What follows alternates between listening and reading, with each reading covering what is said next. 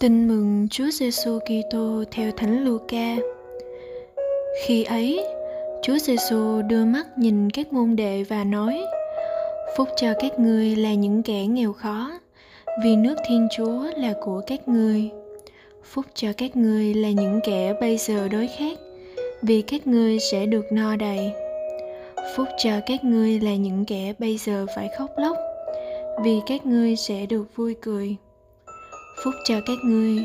Nếu vì con người mà người ta thù ghét, trục xuất và phỉ bán các ngươi, và loại trừ các ngươi như kẻ bất lương, ngày ấy các ngươi hãy hân hoan và reo mừng. Vì như thế, phần thưởng các ngươi sẽ bội hậu trên trời.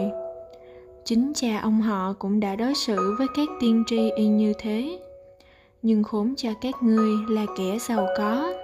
Vì các ngươi hiện đã được phần an ủi rồi khốn cho các ngươi là kẻ đã được no nê đầy đủ, vì các ngươi sẽ phải đói khát. Khốn cho các ngươi là kẻ hiện đang vui cười, vì các ngươi sẽ u sầu khóc lóc. Khốn cho các ngươi khi mọi người đều ca tụng các ngươi, vì chính cha ông họ cũng từng đối xử như vậy với các tiên tri giả.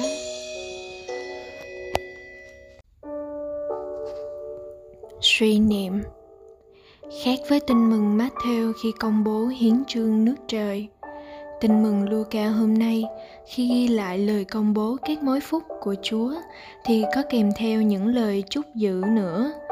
Ở bản văn tin mừng Luca, Đức Giêsu đưa ra lời chúc phúc để khuyến thiện và thúc đẩy mọi người sống thánh thiện bằng cách vui vẻ đón nhận cuộc sống hiện tại với những nghịch cảnh, khó khăn và coi đây là những cách thể để sống tốt lời Chúa mời gọi nên thánh. Đồng thời, Chúa Giêsu cũng nêu lên những lời cảnh cáo khi đưa ra các mối họa để các tín hữu gần cảnh giác để phòng tránh trên bước đường hoàn thiện của mình.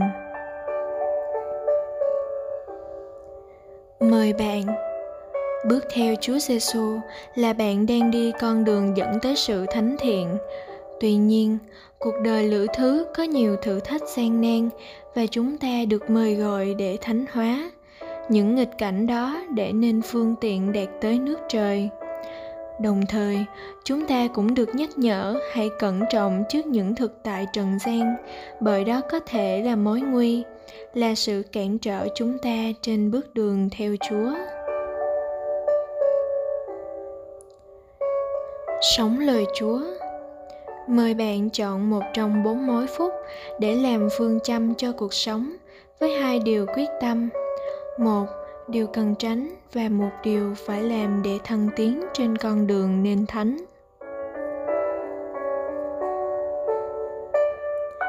Cầu nguyện.